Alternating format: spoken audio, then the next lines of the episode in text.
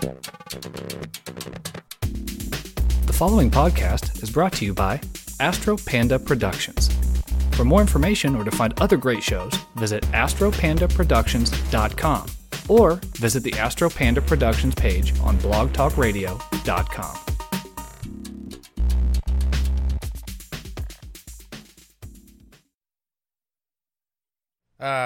you want to get this dumpster fire started? Let's get this dumpster fire started.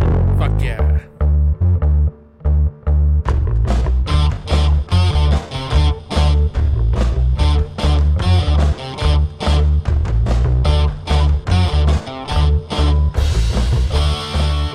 Hello, Jordan. Hello, Aaron. How are you today? I am so tired. Yeah. It's been a day. It's been a Monday. Was it Murder Monday? Mur- murder Monday. Not Murder Mystery Monday, just straight up Murder Monday. It's a good thing that I have a conscience and ethics and morals. Otherwise, you would have seen me on the 11 o'clock news for strangling my coworker. Yeah. I mean, straight up, both hands around the neck, quit smacking your fucking candy kind of murder. I want to kill people in the office on a daily basis. Oh my god. Yeah. Yeah. So, what movie are we talking about today, Jordan? Well, we did say it was going to be a surprise, and it was kind of a surprise. It just kind of came out of nowhere. But um, we are going to be talking about The Prestige. It's a great movie. It's, Christopher Nolan joint. dare I say, it is a perfect movie. Yes. It is you a- dare say you do. I, I dare say, and it, I think it's true. It's a perfect movie. It is a perfect movie. Yeah, this is a uh, Christopher Nolan film. Christopher and his brother Jonathan wrote it together. Yes. Yeah. He had done Following, which is like his first kind of indie film. Have you seen that movie? No. it's definitely not normal Christopher Nolan. It's Christopher Nolan without all the funding. And then we went to Memento, which is holy crap. How do you write something like that? I, it took me a couple watches to be like, oh, okay, I get this now. It's kind of one of those things where you have to pay attention. It's not just something you play in the background and then jump in at any time and you know what's happening. It's very, You got to keep up. yeah, Yeah. it's it's a very like out there kind of brain film. I mean, almost almost to the degree of Inception, but not quite so ethereal thinking, I feel like. Yeah. Have you ever seen Insomnia? I have seen Insomnia. It's a good flick. It is really good. It's cool to me how he can jump between genres. You know, you go you go to um, this kind of movie which you could you could kind of classify as a thriller. Yeah. Um, and then you go to something like Insomnia, which is a crime drama. I mean, there's nothing supernatural, there's no magic, there's it's very like simply shot, except that you're dealing with this guy having hallucinations because of lack of sleep. And then you jump to something like Batman, which is a comic book superhero movie, which he did very well. I wasn't a huge fan of the third one, but obviously The Dark Knight is probably the best superhero movie Yes. ever made Absolutely. hands down.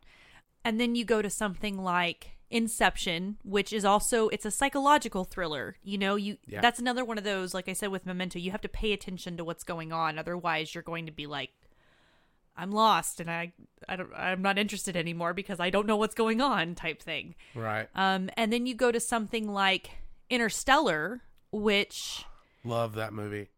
I didn't care for it. And not to say that it was a bad movie because it was very well done in so many different aspects, but I just walked out of there feeling a little underwhelmed. But maybe Interstellar is my favorite Nolan film. maybe because it has to do with time travel. There are a lot of directors that have attempted to do it and they don't do it well or they jump the shark super far to the point where you're like, "Wait, what? That was a huge plot hole that you just anyway." Um, so I, I think I just need to watch it again, and maybe I will be convinced of its amazingness. I mean, you should definitely suspend your disbelief when watching Interstellar. Well, of course. If you're one of those people who can't stand a plot hole, then maybe it's not for you. but it's still a really good movie. Yeah, I, I mean, it, it succeeds in what it wants to do as far as the time travel thing goes. It takes a real trippy approach to it. yeah. It's it's cool. It looks great. It looks amazing. it does. It is very beautiful. I mean, All the acting is fucking great. Uh, Yeah. I mean, it's yeah, it's a quality movie. yeah. And then you go to Tars, best movie robot, Tars. I'm calling it right now. Big fucking block, but it had the coolest like robot to human exchanges that I've ever seen in a sci-fi movie. oh yeah, movie. okay. Tars is my favorite movie robot for sure. Um, and then you go to something like Dunkirk, which is a historical drama. I haven't seen Dunkirk. It lost all the Oscars. I know. Poor Dunkirk. I thought it was going to get everything, but no. Oh, I didn't. I was thinking that Guillermo del Toro was going to get fucked, and you were like, nope. Nope. Del Toro took it all. I'm very happy about that. Me too. Me too. I am kind of sad about Dunkirk only because I feel like Christopher Nolan needs to win a Best Picture very soon. And I think he just hasn't landed on it yet. I think that there's just it's if, with if this film fingers. didn't get him Best Picture, I don't think it's going to happen. I don't know though because every time that you think he's topping himself, he comes up with another idea that Yeah. just blows you away. That's true. And what I've heard about Dunkirk is that it's very historically accurate.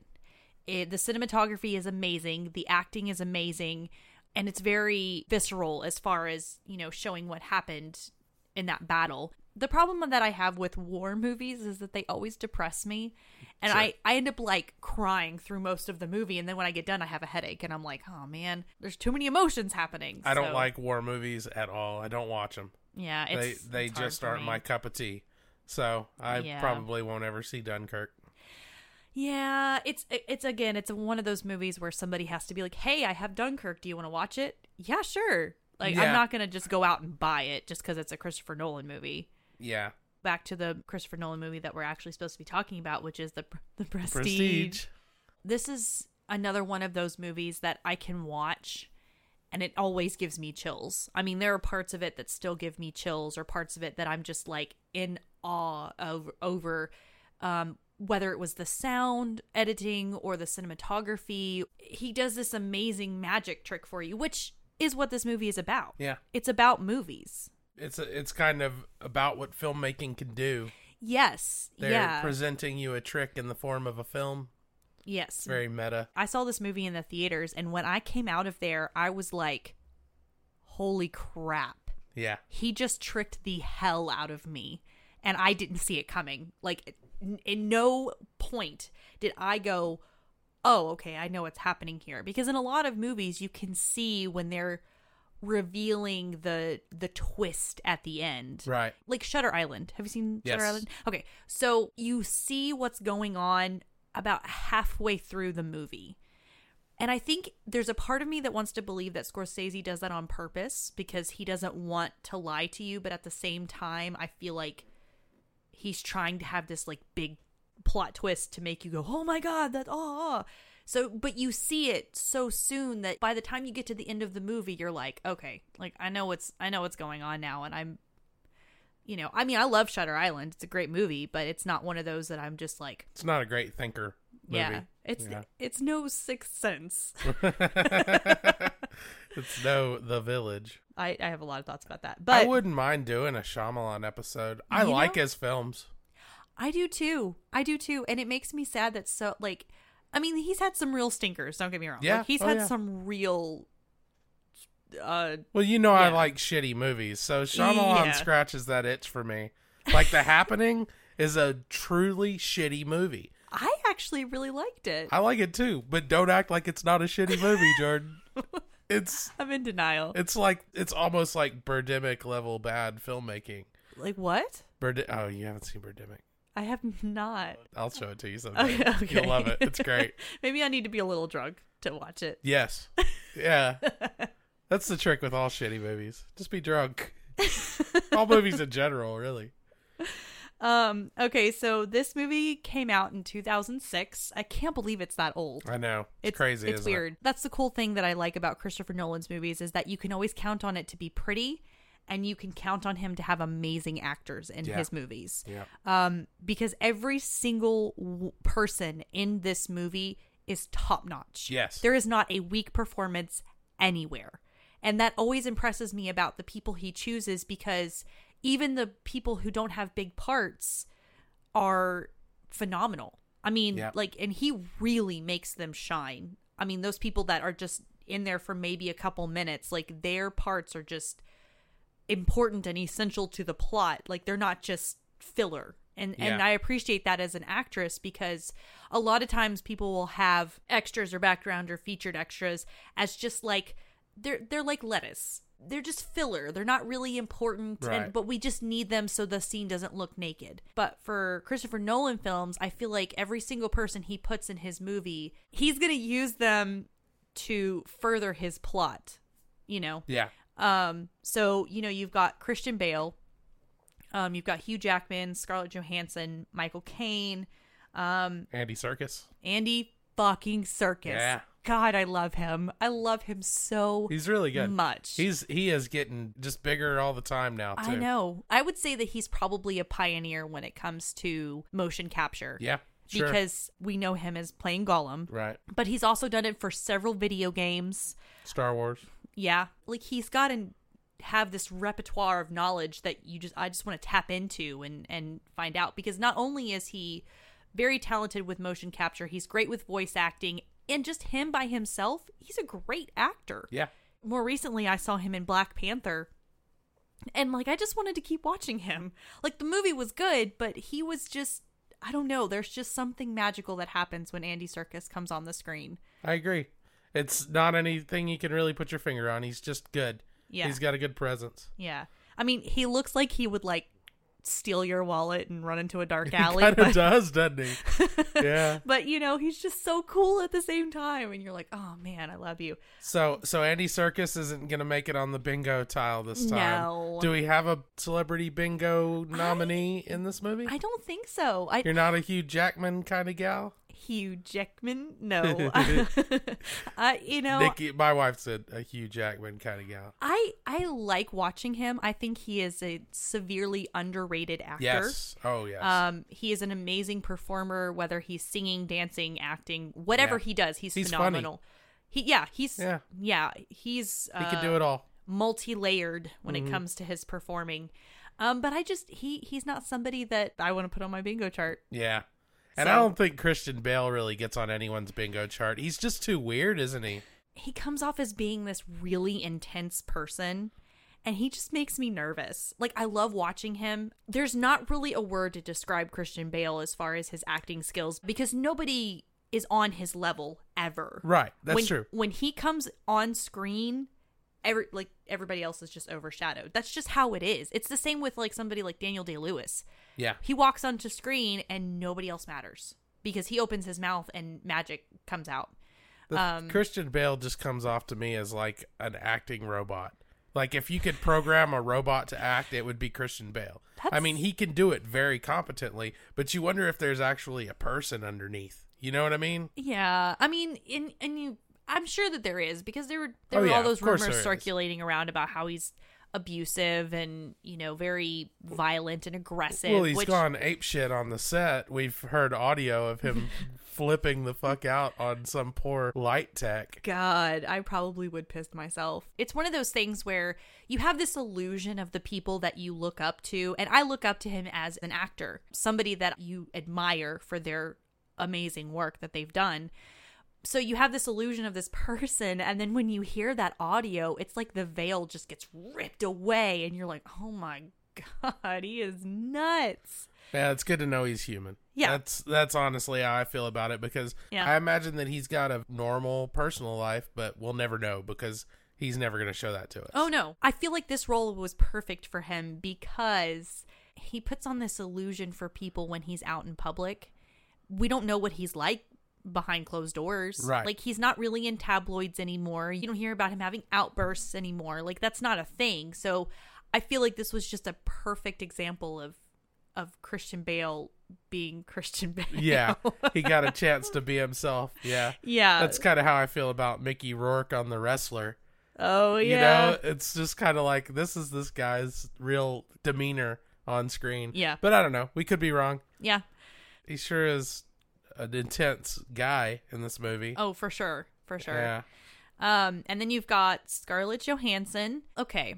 I love Scarlett Johansson. I think she's great. I think she's beautiful, but I I hate her accent in this movie. I hate it. I'm sure she had somebody helping her with that accent to make it sound as authentic as possible, but there are several places where she dropped it. I feel like they would have it would have had the same effect if she had just had her regular accent.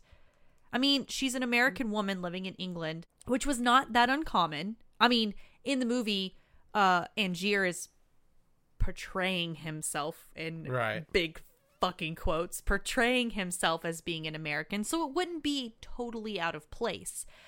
So I don't know why they decided to go with her having an accent because I really hated it.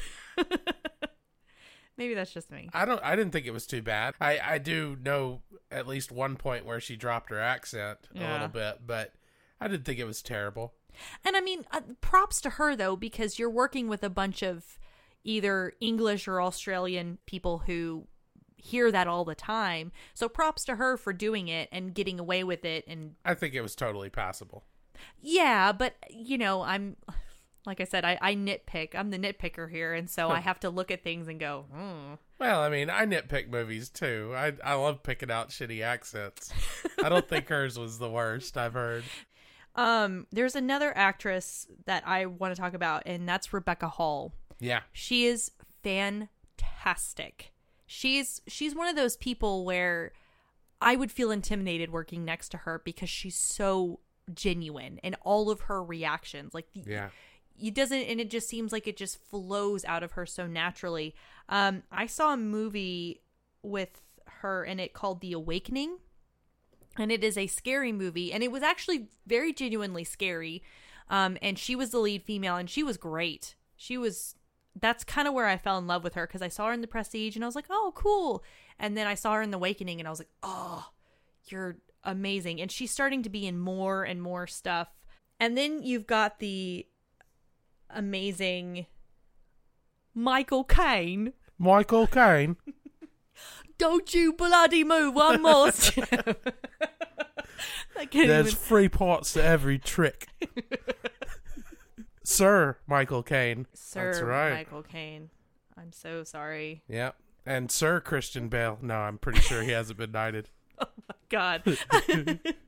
I wonder I just want to be there for that ceremony and just see how incredibly uncomfortable and intense everyone is. Michael Caine was knighted, I believe, with his real name, Sir Maurice Micklewhite.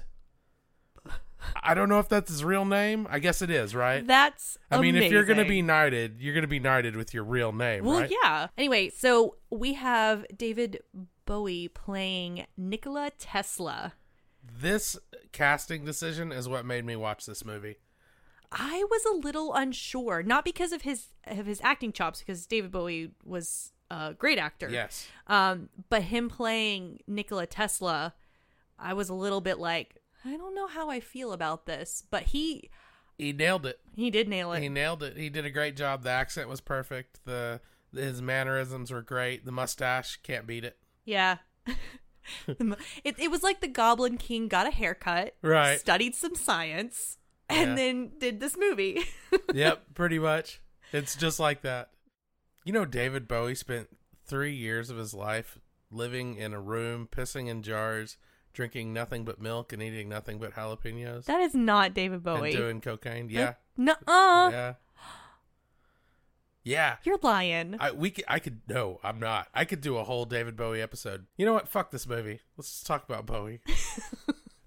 Well, I'm not prepared to talk about Bowie, but we'll we'll come back to him because he will forever be in our hearts. That's true.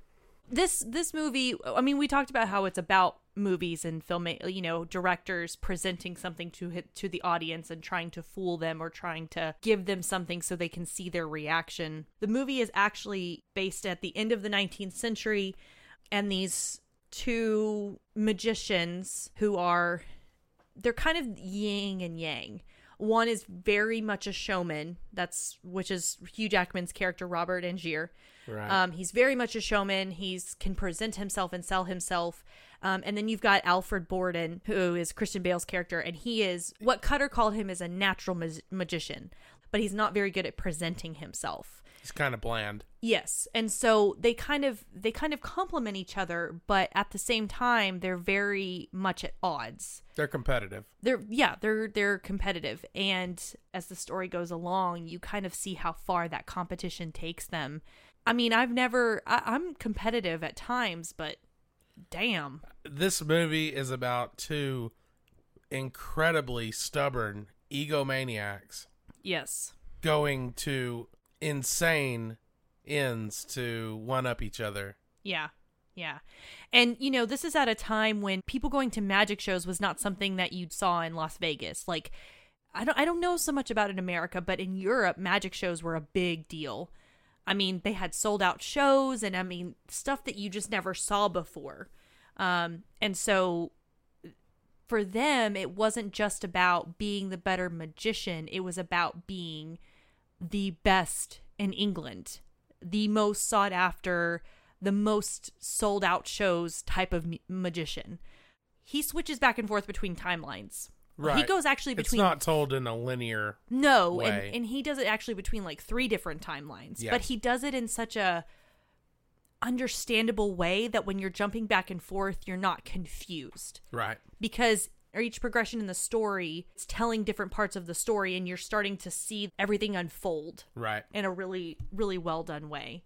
So this movie was nominated for several awards, All the awards. but let me tell you, this was a crazy good year for movies. Um, the Departed came out that year. Yep. The Queen, Little Miss Sunshine, um, The Last King of Scotland. Like there were just so many great movies that came out, and they just completely ran over the Prestige. Was Yeah. it The Last King of Scotland that got Best Picture that year? No, it was or The was it Departed. Departed? Yeah. The Departed. Because I, I think I remember I, I liked them both, and I was like, I, I want them both to win that year. Yeah. Well, um, Forest Whitaker got Best Actor Yeah. that year. right.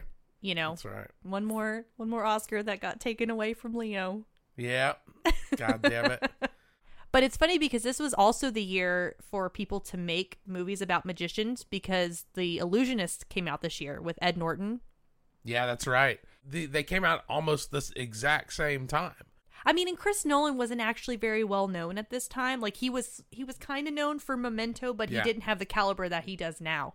I feel like the movie has one of the best introductions that I've ever seen. It's it's chilling because you don't there's no really like preface to what's happening. All you see is you're in the woods and you see a bunch of top hats and cats running around and then you hear Christian Bale's voice saying, "Are you watching closely?" and like that just automatically like prepares you for something amazing i feel like i mean i'm getting chills Yeah. just thinking about it like it's I, I remember when I first saw this movie, he said, Are you watching closely? And I'm like, Oh, well, I fucking am now. yeah You know? yeah. yeah like ha- very much draw you in from the very like first two minutes which is rare for movies nowadays i feel like it takes a little bit of build up to get to like the point where you're like oh okay i'm really thoroughly enjoying this Not this movie. It started off hot, and the the way it was paced, I mean, there wasn't a dull moment in it. yeah There really wasn't.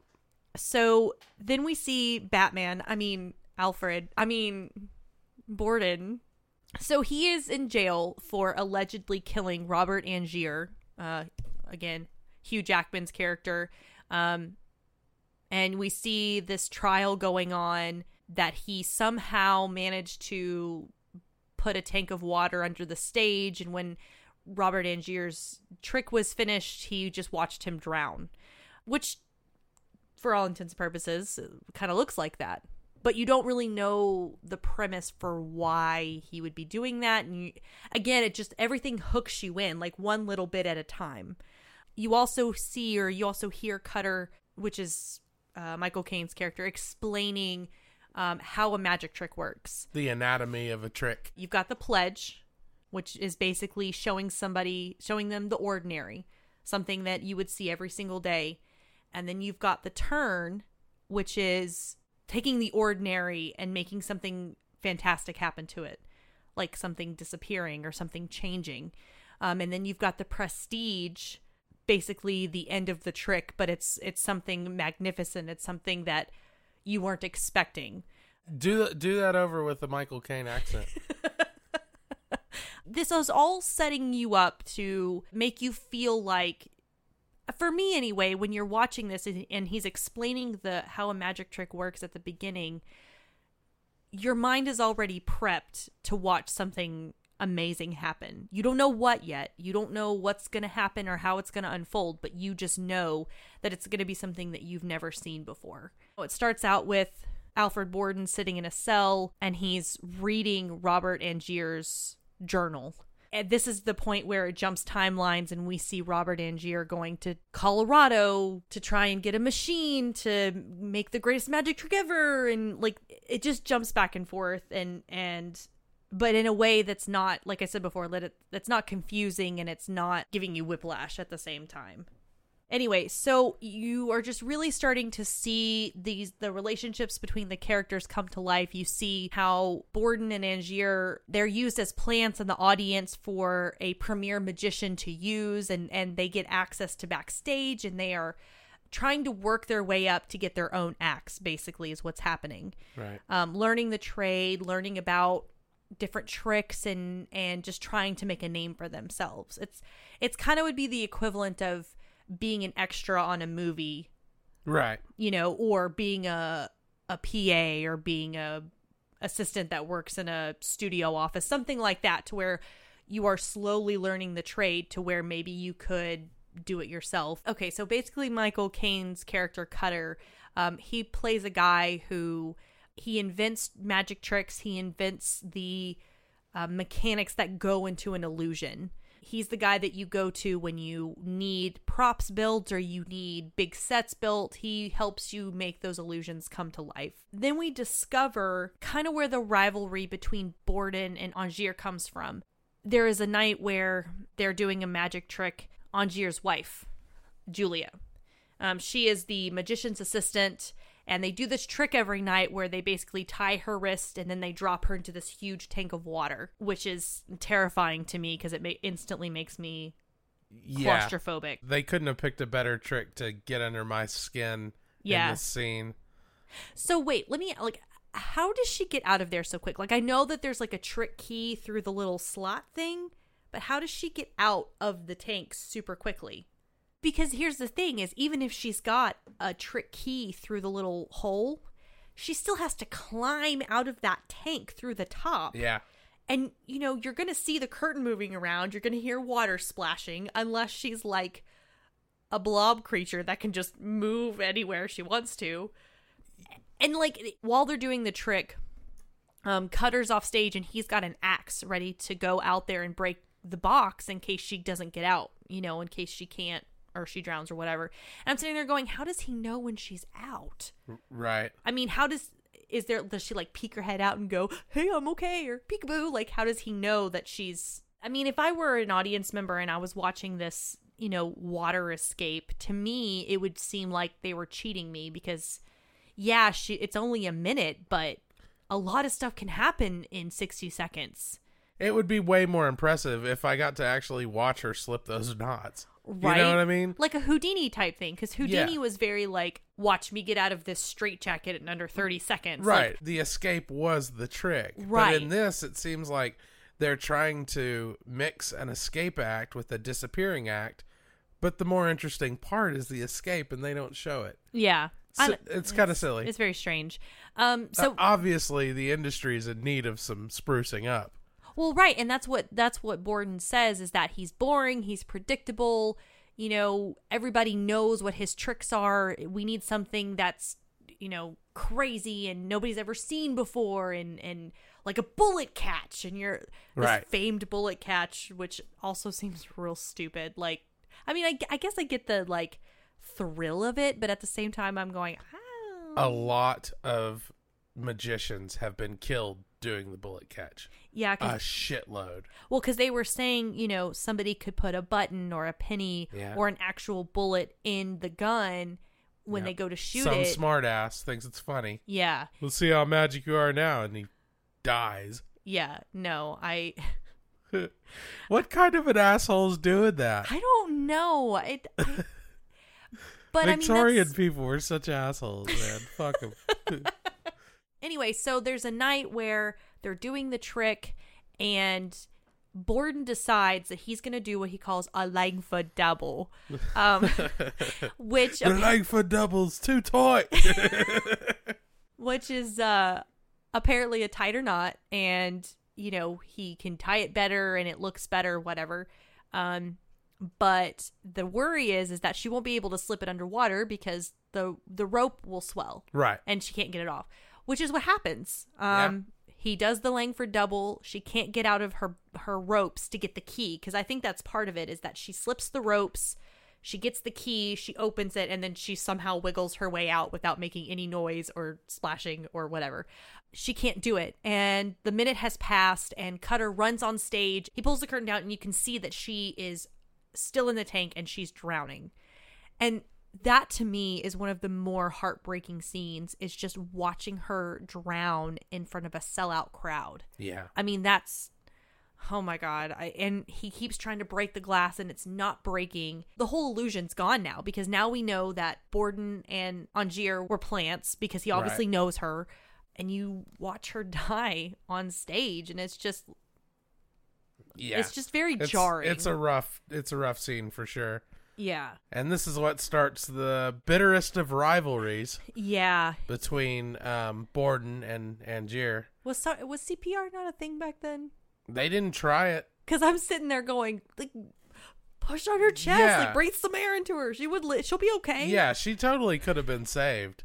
But I guess, I guess not. I guess we'll have to look up when- when CPR was actually invented because Yeah. Well, either way, they didn't my do it. my modern mind is going just, you know, few little pushes on the chest, get the water out, she'll be all right. Yeah. So Nope. No such luck. No, no. So yeah, she she dies and this is where things start to get a little weird because you see them at the funeral and Alfred comes to the funeral and Angier asks him what knot he tied and he says I don't know. I I've thought about it and I don't know. And that's when you kind of you either think that Alfred is crazy or you think that he's got a split personality somehow because how could you not know? Which is what angier is con- like that's the answer he wants is how could you not know what knot you tied? Well because here's the thing and i'll go ahead and spoil it because i'm not a magician and i will tell you the trick of the movie. Alfred borden has a twin. Right. he has a twin which is how he's able to do his transported man trick which drives robert angier up the fucking wall because he Yeah. can't figure it out um It's always uh, double. if it wasn't Alfred, it would have been Fallon.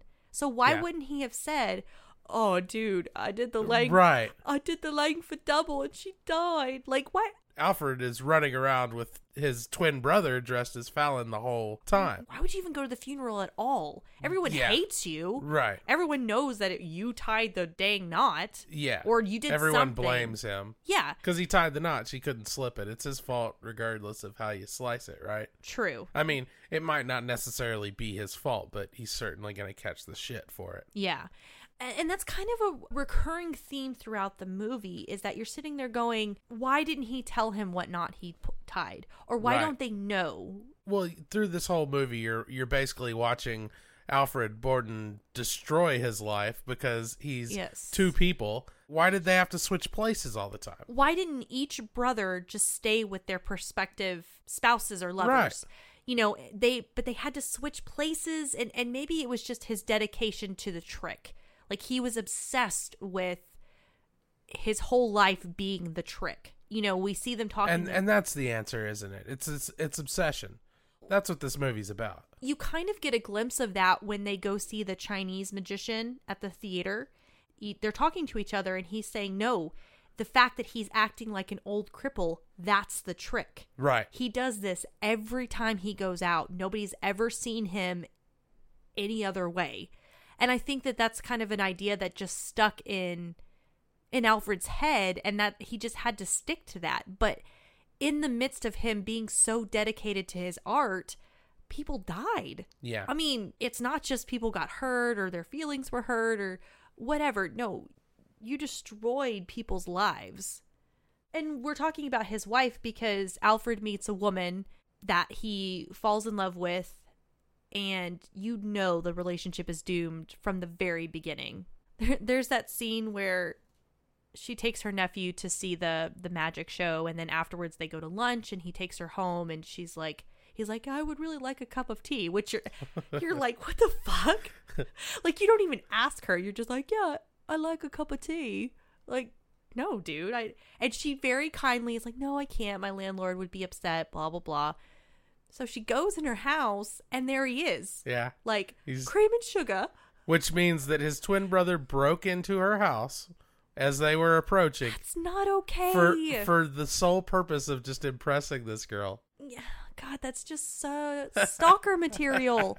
Because if it had been me, if a guy that I was very politely like, no, uh, you know, no, thank you, I gotta go, blah blah blah, and then I, he showed up in my apartment, I'd be like, get the fuck out right now. He's not very charismatic, not even a little bit. No, but we kind of hear that he very likely came from a poor family, Right. and probably as an orphan Yes. too. No family, no real source of anything, income or otherwise, to make him important. Whereas Robert Angier comes from a very rich family. He wants for nothing. So, He's he actually his parents are uh, ashamed of him being so interested in Right. magic. They want him to be a socialite. He doesn't have to do any of this. right, exactly. But he does it because he's passionate about it. Yeah. But for Borden, this is it. Yeah, this is how he's survived. Yeah. I mean, there's no telling how many pockets he's picked and how many Oh, yeah. things he's stolen to get where he needs to be. And so the desperation comes from always having to prove himself to every single person around him, even the person that he loved, the people that he cared about. He constantly had to prove himself and make sure that they were trustworthy. And there was nothing that was just simple for him. And of course it wasn't simple for him because he was two people. This guy had Yeah. to keep uh, in order for this thing to work. Both of these guys had to be relatively happy with the situation. But they weren't, though. Well, I mean, they were in agreement enough to keep it going, which has to be fucking difficult. And the sad thing is, is that his wife knew the whole time that something was off. Yeah. She never just blindly loved him because there would be times when he was very genuinely in love with her. And then there were times when she knew that it wasn't the same guy. Well, she even told him at some point in the movie, she said, I know what you are. And maybe maybe Christopher Nolan did it on purpose to make us question, you know, why did they do it like that? What and I, and again, I think it just goes back to the fact that he's just so dedicated to the trick that he doesn't care whose life he ruins in Right. the process. And then at this point, time has kind of moved on, and they both they're both going back and forth and like sabotaging yeah. each other's. They're just taking pot shots at each other's tricks. but some of them are horrible. Like yeah. Angier shoots off Borden's fingers Yeah. at a and show. Borden goes and, and breaks his fucking legs. Oh my god. Before that, he crushes this cage that holds a dove and he like crushes a woman's fingers in it. The battle of the magicians begins. yeah, so they're just being absolute shitbags to each other. So then we're introduced to Allie, who is Tesla's assistant. But then we also start to see what Tesla's doing in Colorado. And that scene with the light bulbs in the field always gives me goosebumps. Yeah. It is just so fucking cool. Yeah, it's just a trip. I mean, Just thinking about these two guys out in the woods in Colorado, up in the mountains, just doing crazy shit yeah, for fun. yeah. And they make a big deal about talking about how the whole town has electricity. I mean, electricity was a thing and people having electricity was a thing, but whole towns having it was not a thing. Right, because they couldn't transfer power long distances because they had not yet come up with alternating current. Right. But Tesla had. Right. Um, and so, you know, you kind of see this little subplot going on where Thomas Edison is this bully and he's got these goonies constantly trying to Yeah, which is defame Tesla's name. Yes. Yeah, And you, you always think of Thomas Edison as this little old man just sitting in his house discovering electricity. nope. He was a he was a patent troll. Yes, he was. And Nikola Tesla was making amazing strides in the scientific world, and Thomas Edison just could not have it. Would not. Fuck you, Edison. Piece of shit. You've had it too good for too long. So then, after we find out that apparently Thomas Edison is this fiend, we're introduced to Nikola Tesla, who has the most fabulous entrance. Yeah, I mean, he he's walking does. through fucking electricity. Like, how can you top that? I just can't. expected him to like pop up David Bowie as Nikola Tesla, like right there in some electrical fonts. yeah. It was a rock star intro. It was great. Yeah. It's David Bowie. I mean, come on. Yep. He he was great. He was really great. Love David Bowie. He was really great. Basically, Angier comes to Tesla asking him to build him a machine because he thinks that Tesla built the same kind of machine for Borden because he has still not grasped the idea that he could possibly be using a double or something. Well, Borden basically baits him into it. It's in his Yeah. journal. He he kind of leaves hints that he went out to Colorado to meet with this scientist, and Yeah. he, he he baits him to go down there. Basically, Yeah. I mean, it's it's it's kind of brilliant. It really is. Tesla very much is like, okay, I don't think you understand how much this is going to cost you. And Angier's like, oh, I have all the money in the world. I can do whatever I want. And Tesla's like, no, but do you understand the cost? Right. What this could do to you? Because I don't even know. What I'm building for you, it could kill you. It could cause cancer. It could, I mean, there's so many things that could happen. And the fact that he just keeps trying to dissuade Robert from building this machine and Angier's like, "Arr, arr, arr, I don't want to hear your nonsense. I don't want to hear your German nonsense. We just just build me my machine, okay? And and Tesla's like, okay. He's a man obsessed. He will not be deterred. yeah. He's got to figure it out. Yeah. So it kind of jumps the timeline. We see Borden doing his transported man trick and and nobody's ever seen anything like it before. How does he do it? How does he do it? And so they end up finding a double who is basically just Hugh Jackman with buck teeth and is stinking drunk. Um, but he's great. Borden and Angier start to get more into the psychological sabotage of each other's tricks.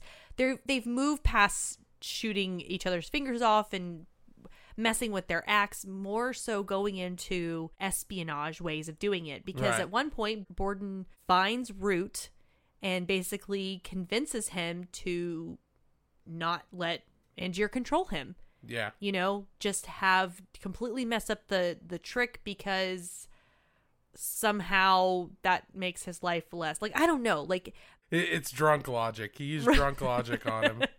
Yeah we also see robert well he kidnaps fallon Yeah. and sticks him in a, him.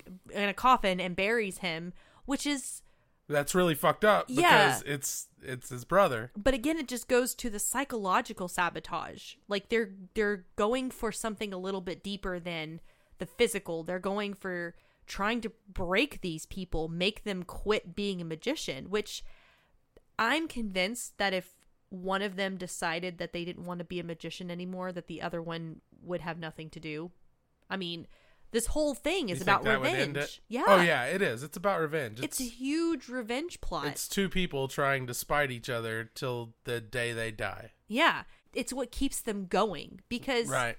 you know, it's not enough to be famous, it's not enough to have a good trick. No, you have to have some kind of competition to make it that much more enticing, I guess. You know, Angier sends Olivia away to try and get Borden's tricks and very quickly because that's the kind of person she is, she falls in love with either Alfred or Fallon, we don't know yet, one of them.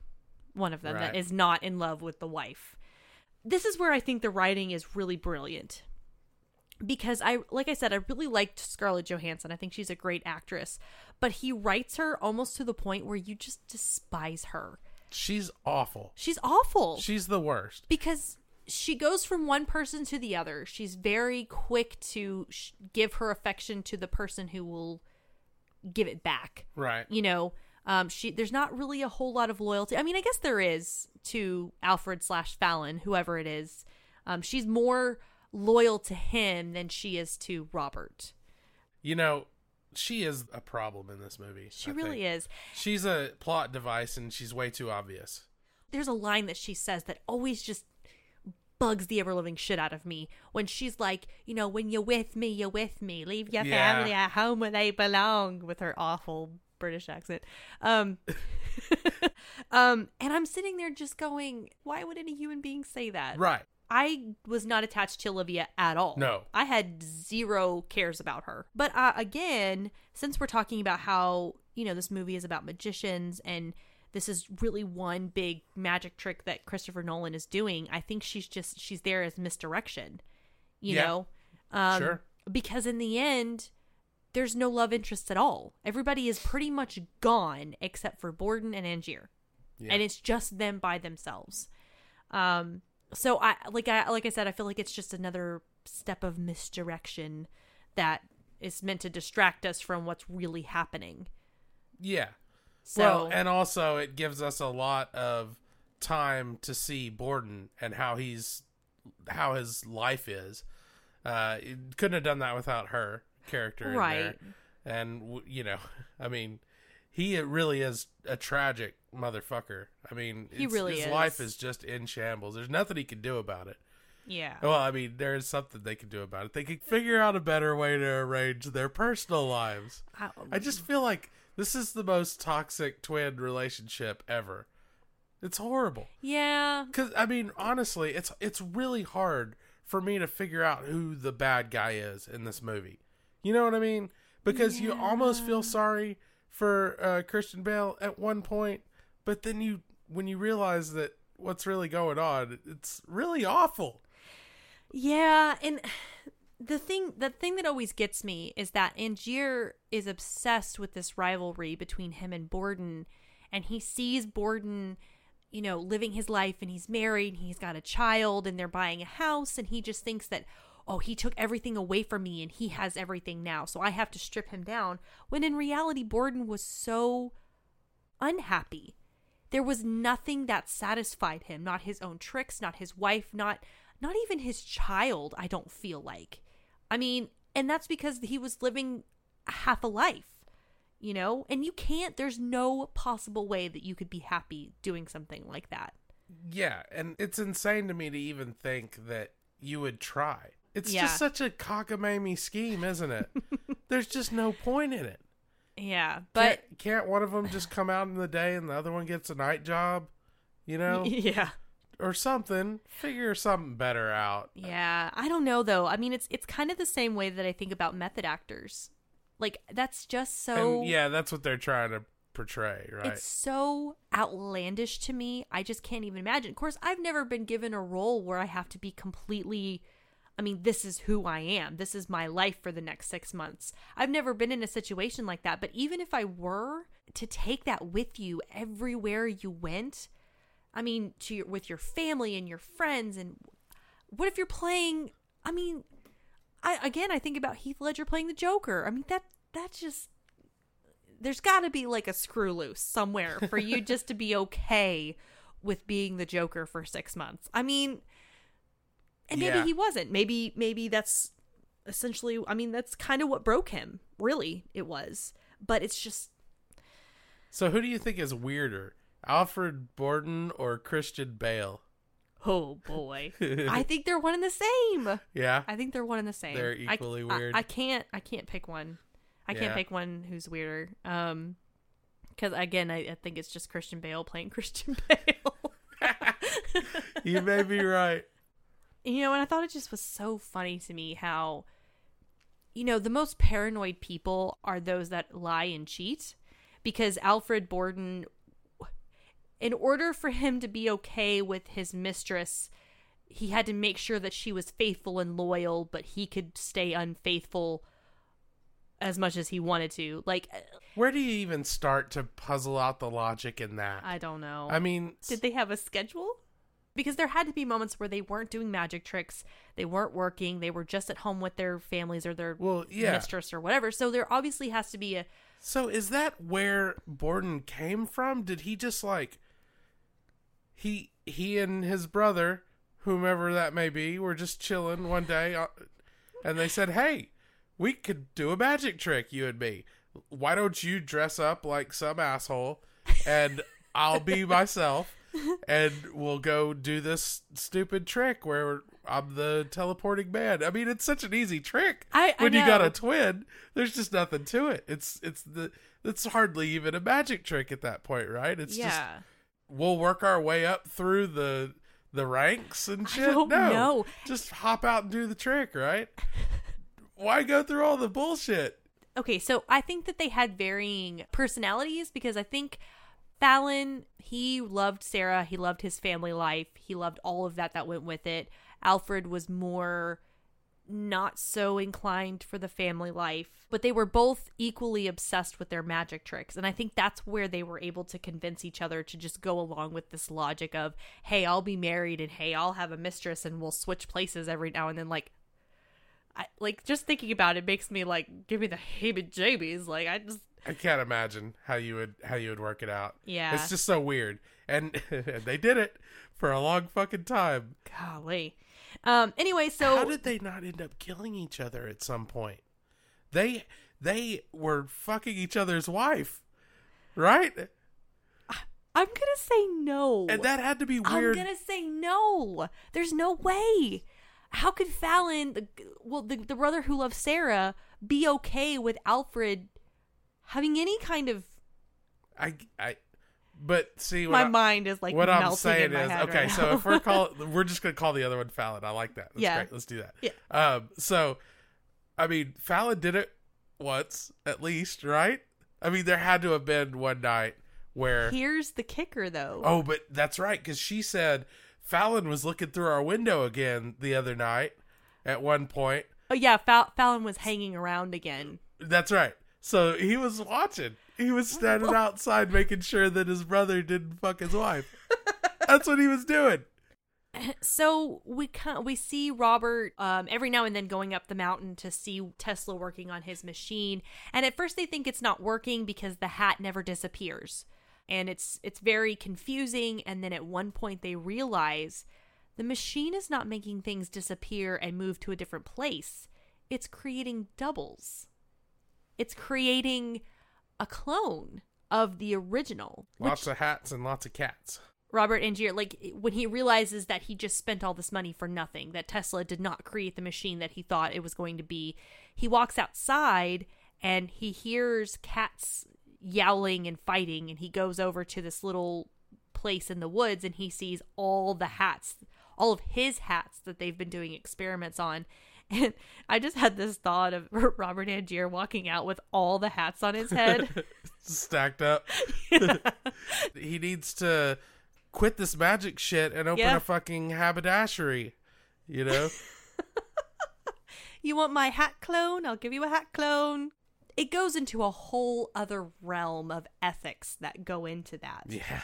I mean, he realizes that they're making doubles. Um, Tesla is run out of town by Edison. I mean, they they burn his lab to the ground, and you know, pitchforks and torches and Right. curse you, Tesla, being smarter than me. I don't I don't know why Thomas Edison has an English accent, but it just seemed. I'm not uh, even gonna try and do an Edison impression. I, I don't even know what he would Uh, sound like. You can hear him. He was the first person to talk on the telephone. They have Oh. it recorded. I'm sure he talk. I'm sure he talks like that. Curse you, Tesla, for being smarter than me. That's the first thing recorded in history is Edison talking shit about or Tesla. they start the phonograph and he's like, "Fuck you, Tesla." That's great. if I was Thomas Edison, I probably would have done that. Just straight up vulgarness just come out of my mouth. Brutal electrical rap war. So Angier is decides to test out the machine to see exactly what's going to happen. And in my mind, I'm going, why doesn't Angier just make a double of himself and then do the Do trick the like trick. Yeah. Yeah, then drive Borden crazy Right. thinking, well, does he have a twin or did he what's happening? Like like That's that's all he had to do. yeah, but no, he just kept making doubles of himself. Like why? He yeah, so like basically he would kill himself every night and he never knew when he went into the machine if it was going to be him that came out or the double, Yeah. right? So he had no idea. It was like Russian roulette. He was either going to drown or he was going to live. But what does it matter though? Because it if you're making an exact clone, you have all the memories, Yeah. all the same thoughts. So whether you're the one drowning or whether, well, I guess if if you're the original standing on stage, you're gonna drown. I, I guess it doesn't really matter because it's, you know, the same guy at the same time. So, Yeah. yeah, no, Yeah. you're just fucked. Well, and here's here's something. There's a thought that I had while I was watching this, and you know, he says that it took courage getting into the ma- that machine every night because I didn't know if I was gonna be the one in the box or if I was gonna be the one coming out on the other side. Blah blah blah. This whole thing from the time that Angier's wife dies is just an ultimate revenge play.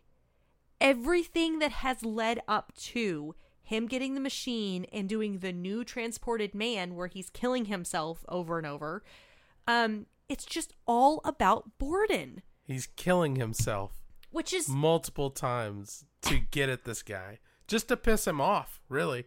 Well, yeah, and eventually get him executed. But Yes, and and that to, that to me, I think is brilliant writing because it stopped being about the magic a long time ago. Like it wasn't about the trick. Yeah. It wasn't about anything like that. And to think that this whole thing is about magicians and magic, you're fooling yourself. It is about the competition between these magicians and the lengths they will go to get revenge on one another. yeah, And Robert Angier, he goes the limit. I mean, Dude. the ultimate limit. dude killed his wife.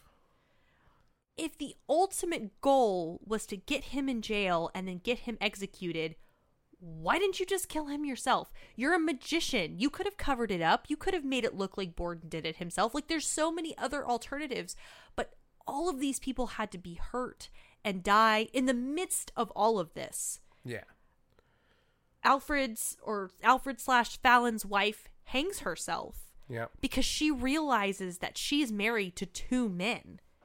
You know? Do you Sh- think she knows that it's a twin?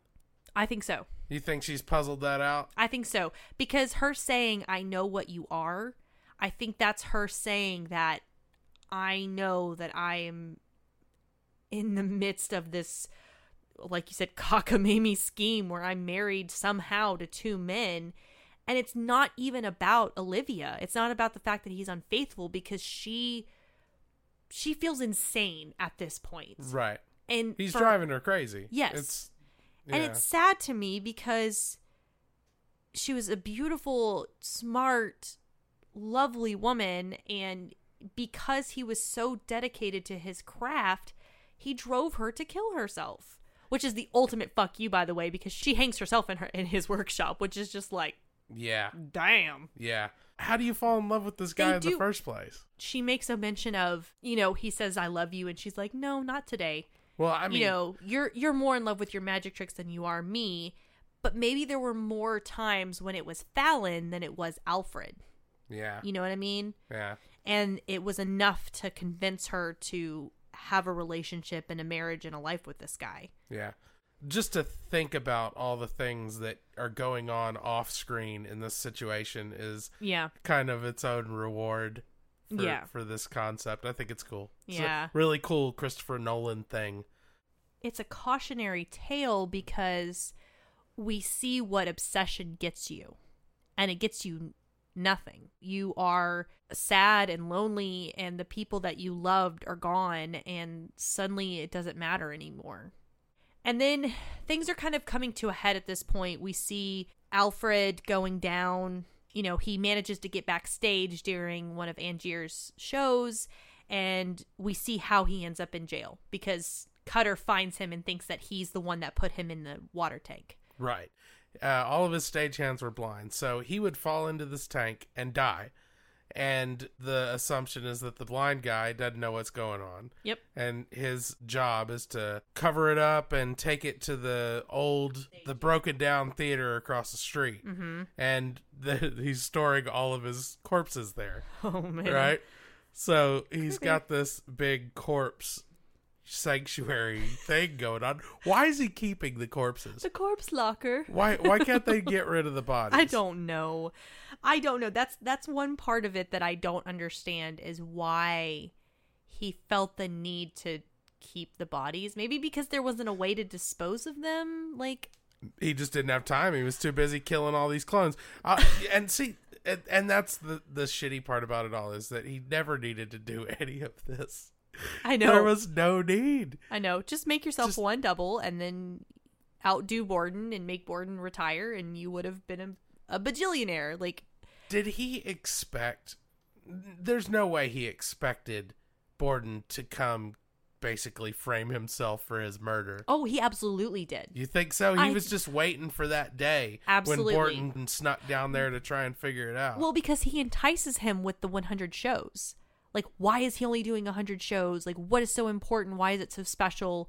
And when you're in that kind of rivalry, you can't help but want to figure out what's going on. And so he's very obviously going to go to a show.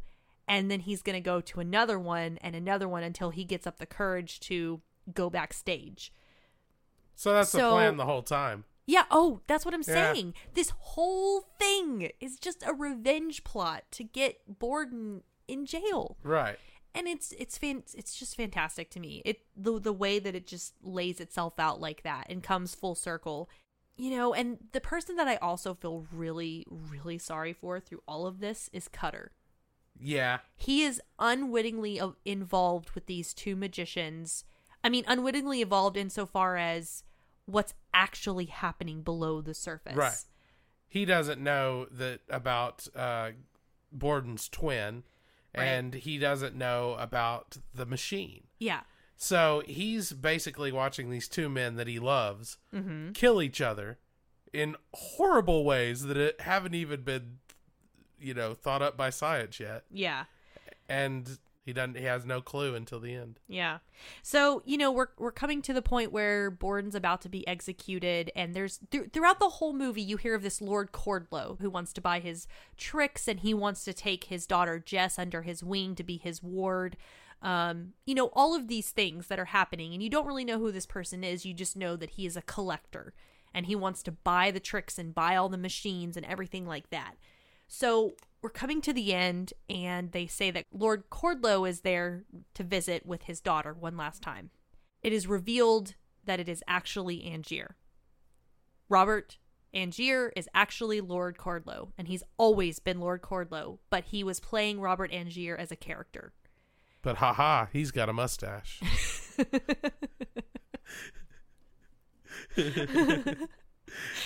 it's just me and a mustache. Ha!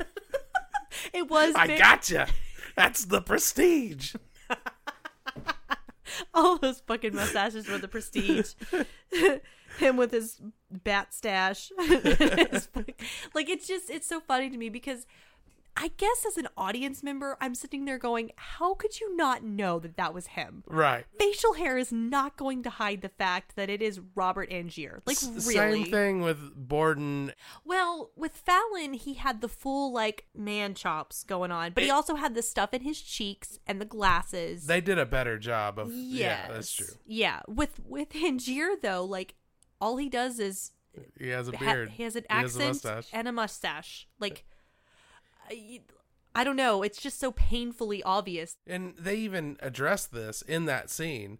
Uh, Borden says, "That's the guy that I killed. That Yeah. I'm supposed to have killed." He's alive. Yeah, How did he not get a, a, a call from the governor after that? I mean, well, because they think Borden's a liar. Borden's a liar and a murderer, and you're not going to believe this guy. Yeah. I mean, but think about it. If you live a life that is all misdirection and deception, nobody is going to believe a word that you say. I suppose that's true. I mean, you're you are living a lie every single day of your life.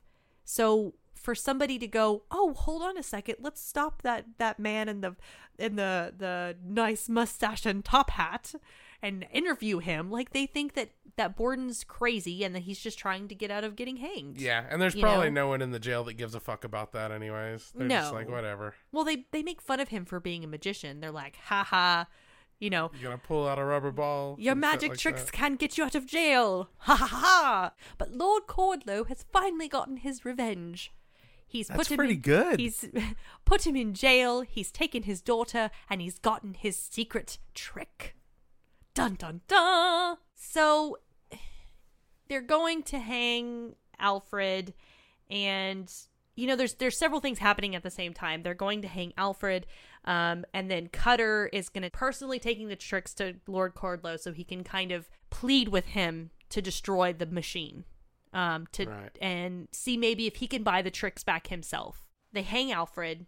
You know, he does his abracadabra, and then Right. they hang him. Very dramatic. Love that. Yeah, and then Cutter goes to um, Lord Caldlow's house and he realizes that it's Angier, Right. which, you know, he realizes it, but I don't understand why nobody else realizes it.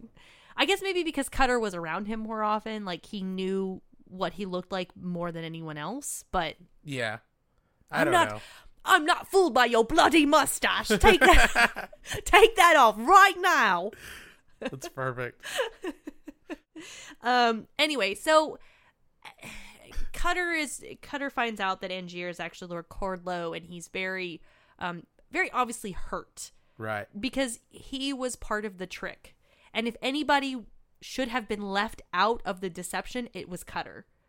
Because Yeah. Cutter was so incredibly loyal to Robert. I mean, through being shot and dealing with all of the secrecy and the lies, like it just like there was so much that Cutter was involved in and uh, Robert took advantage of that because he knew that Cutter was so loyal. And you know that blew his fucking mind. I 'Cause know, he saw him right? on a he saw him on a bloody slab. Yeah. You know? How are He you doesn't know- standing right there in front of me right now?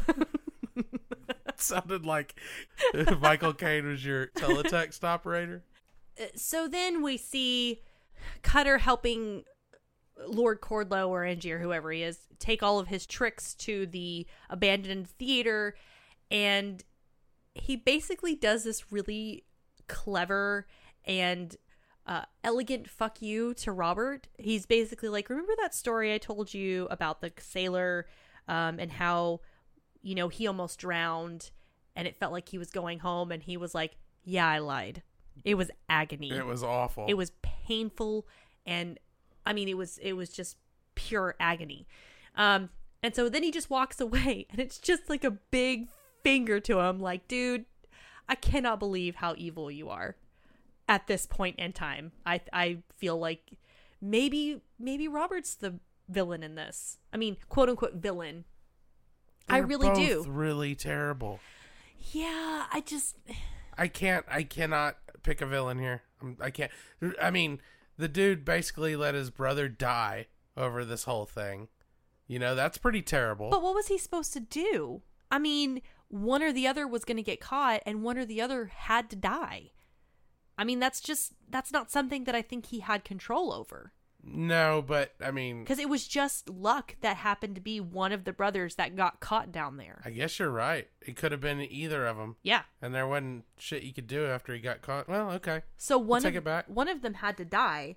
Um so for me, me personally, I feel like Lord Caldlow is the villain here because he had the deception for the longest, I feel like, because he made himself a character as Robert Angier, which he married Julia as. Right. He didn't marry her as Lord Caldlow. He That's married true. her as Robert Angier. Um, he kept up this hugely um, vast and complicated deception through the whole thing. And I mean, Alfred did too. Alfred, Alfred and Fallon did too.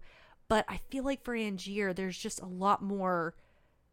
There's just a lot more that goes into it. I feel like. Right. And by the end, you see all the bodies in the tanks, and you're going, "Yeah, you're a bad dude." Yeah. I it's mean- pretty awful. Yeah, it's it's himself, which uh, murdering yourself. I don't know how you would classify that. Really, It's just a homicide, right? yeah, You're just killing somebody. It ain't no I- different. I I, don't know. mean, obviously the circumstances are a bit complicated, but it's murder. yeah, It's murder. But if you're setting yourself up for a trap that you are volunteering to go into, that's a self-assisted suicide. Assisted suicide. it's assisted suicide. That's what it is.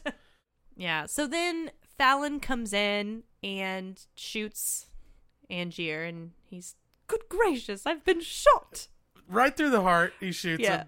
But, Well, I but think that it was- gives him a good five minutes of monologuing time, so Yeah. that's fantastic. which is uh, it's a very it's a very good final monologue because you know we everything is revealed. This is the prestige of the movie. Right. we're starting to see how everything unfolded the twins everything that happened with each of the lovers like the whole story is is unveiled. And i love his monologue at the end because he's talking about how the reason they do it is for the look on the audience's face. As somebody who creates something we both do you know we both shoot film and do podcasts and we have a bunch of things that we do. Yeah, we do it because we love it and for our own entertainment, but at the same time, we are hoping to entertain someone else. Yes. and we want goal. to see their reaction. We want to hear how much they like it. I feel like it is Christopher Nolan just reaching out and being like, "Yeah, this is this is really why I do it Yeah. because I want to see how it inspires you. I want to see the look on your face when you are f- fooled or when you are uh, reacting to the plot twist or whatever it is.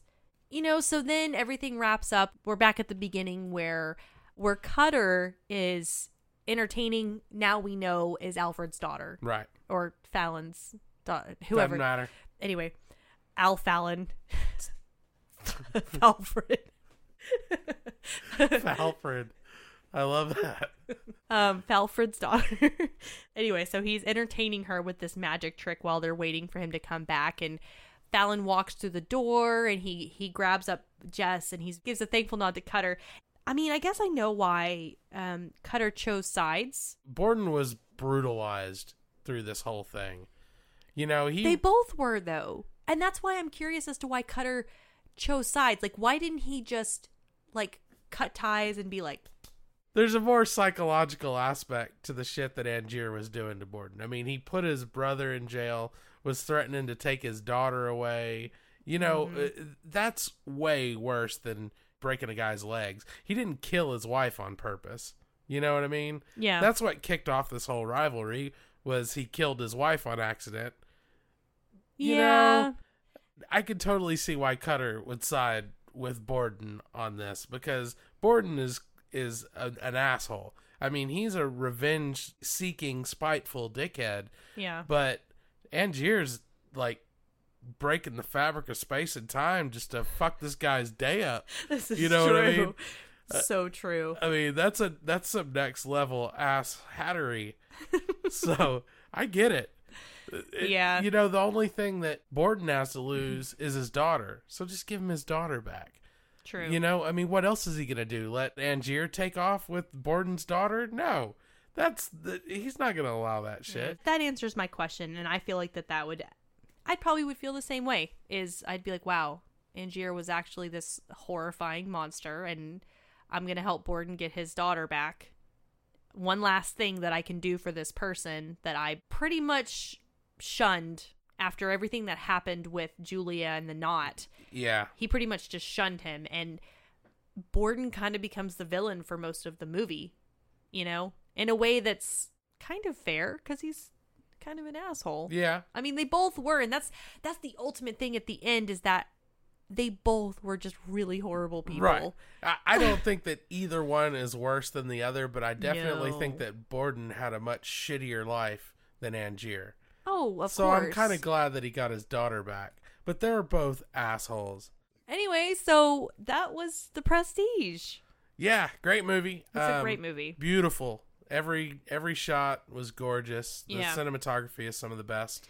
He does really well with period pieces. I feel like that's where he shines. Yeah. Um, he he really nails all the details, the costumes, the lighting, the you know, just how everything looks. It just is very convincing. You know, they only built one set for that movie. Really. I think it was the theater.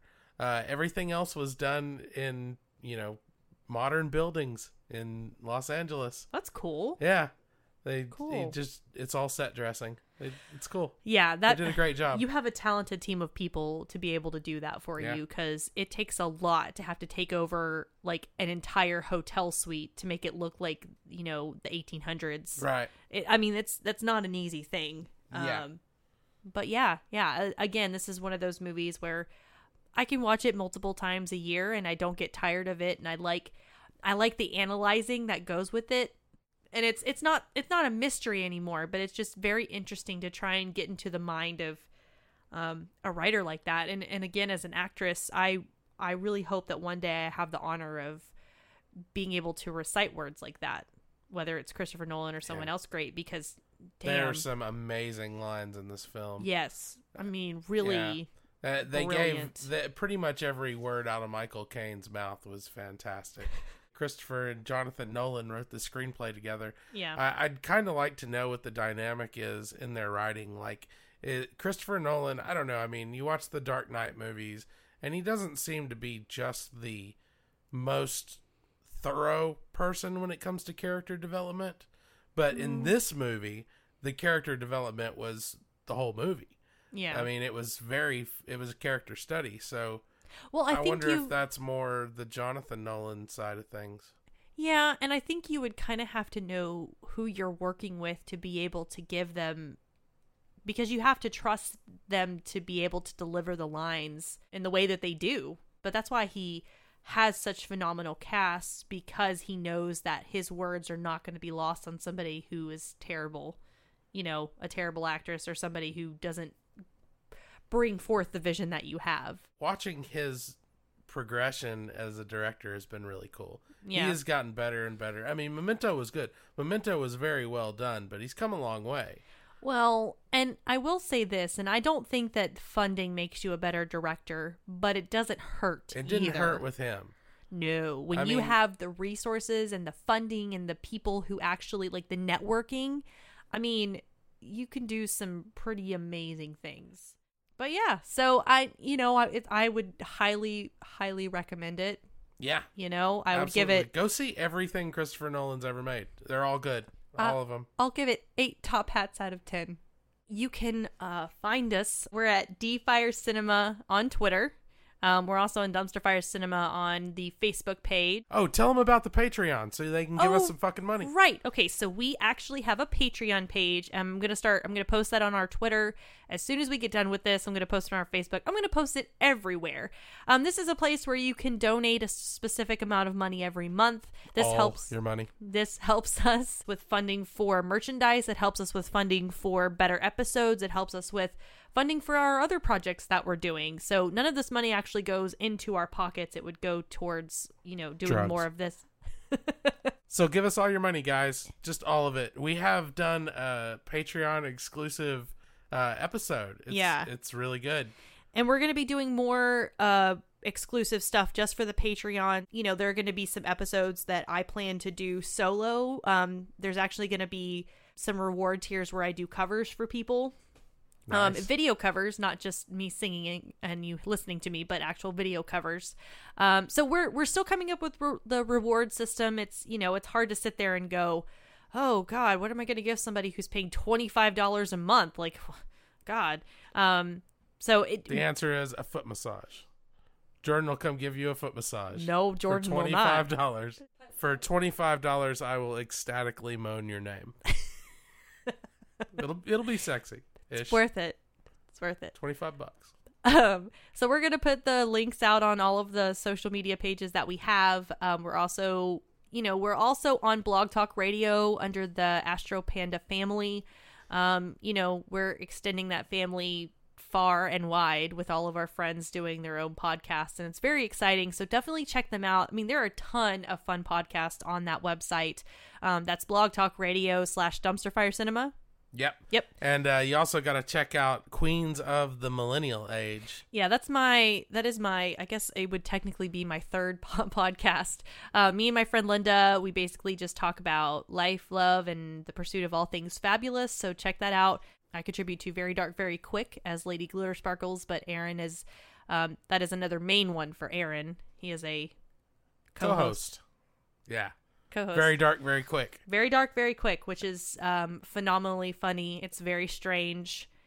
It yeah, gets kind of a variety show type thing. it gets very dark very quick. It's true, Michael Caine. also, check out Volk, V O L K, with the the exclamation point. I'm not even gonna try and describe it. Just listen to it. Yeah, You- I mean, you won't even fucking believe it. Yeah, it's the ramblings of We don't know. We don't know this guy. I, I don't either. We- no, this is our friend Volk. He's interesting. Listen to him. Very interesting for sure. But I have a I have a commission for you guys, as they say in the in the Church of Christ, a, a commission for you to go on with. Um, first of all, finish the fucking episodes, guys. I see so many of you just dropping us off after the first couple of minutes. I love you guys, but finish the episode. Also, they're not gonna hear that. If they're the kind it. of people that don't finish episodes, they didn't get to this point. Well, the maybe the people who actually do finish the episodes will tell their friends, "Hey, finish the fucking episode. It's great. It's hilarious. So we appeal to you guys. Tell your friends. Finish Yeah. the fucking episode. podcasting is kind of one of those things where it's a half social media, half word of mouth kind of thing. So, you know, if you are really big into podcasts, uh, share, subscribe, and rate. Um, so yeah, show your Yeah. support that way. Please do that Even after you... give us your money. Well, what I was going to say was, is if you can't afford to give money every month, Then we don't want you as a listener. is what Jordan was gonna say. No, that's not what I I was was gonna gonna say. say you should still listen, and you don't have to give us money, but you should give You us. don't have to give us money. You can still show your support by um, subscribing and rating and reviewing. That shows just as much Get love fucked, as money. you bum. should go back to your cardboard house. Get the fuck off my podcast. Get the fuck off my podcast. Go back to your cardboard house, your bloody cardboard house. I kind of sound like It's- a I sound like a British JFK. Uh, thanks, guys. We Yes, love you. Thank you for listening. Thank you for listening to Dumpster Fire Cinema. Be sure to tell your friends. You can find us on iTunes, Stitcher, and Google Play. Every great magic trick consists of three parts or acts. The first part is called the pledge. The magician shows you something ordinary deck of cards, a bird, or a man. He shows you this object, this bloody object. Perhaps he asks you to inspect it to see if it is indeed real, unaltered, normal. But of course, it probably isn't. The second act is called The Turn. The magician takes the ordinary something and makes it do something extraordinary. Now, you're looking for the secret, but you won't find it, because of course you're not really looking for it. You don't want to know. You want to be fooled. But you won't cl- but you wouldn't clap yet, because making something disappear isn't enough. You have to bring it back. That's why every magic trick has a third act, the hardest part. The part we call the bloody prestige. You get the fuck out of my face. Thank you. Thank you very much. I'm here all Very good. That was fantastic.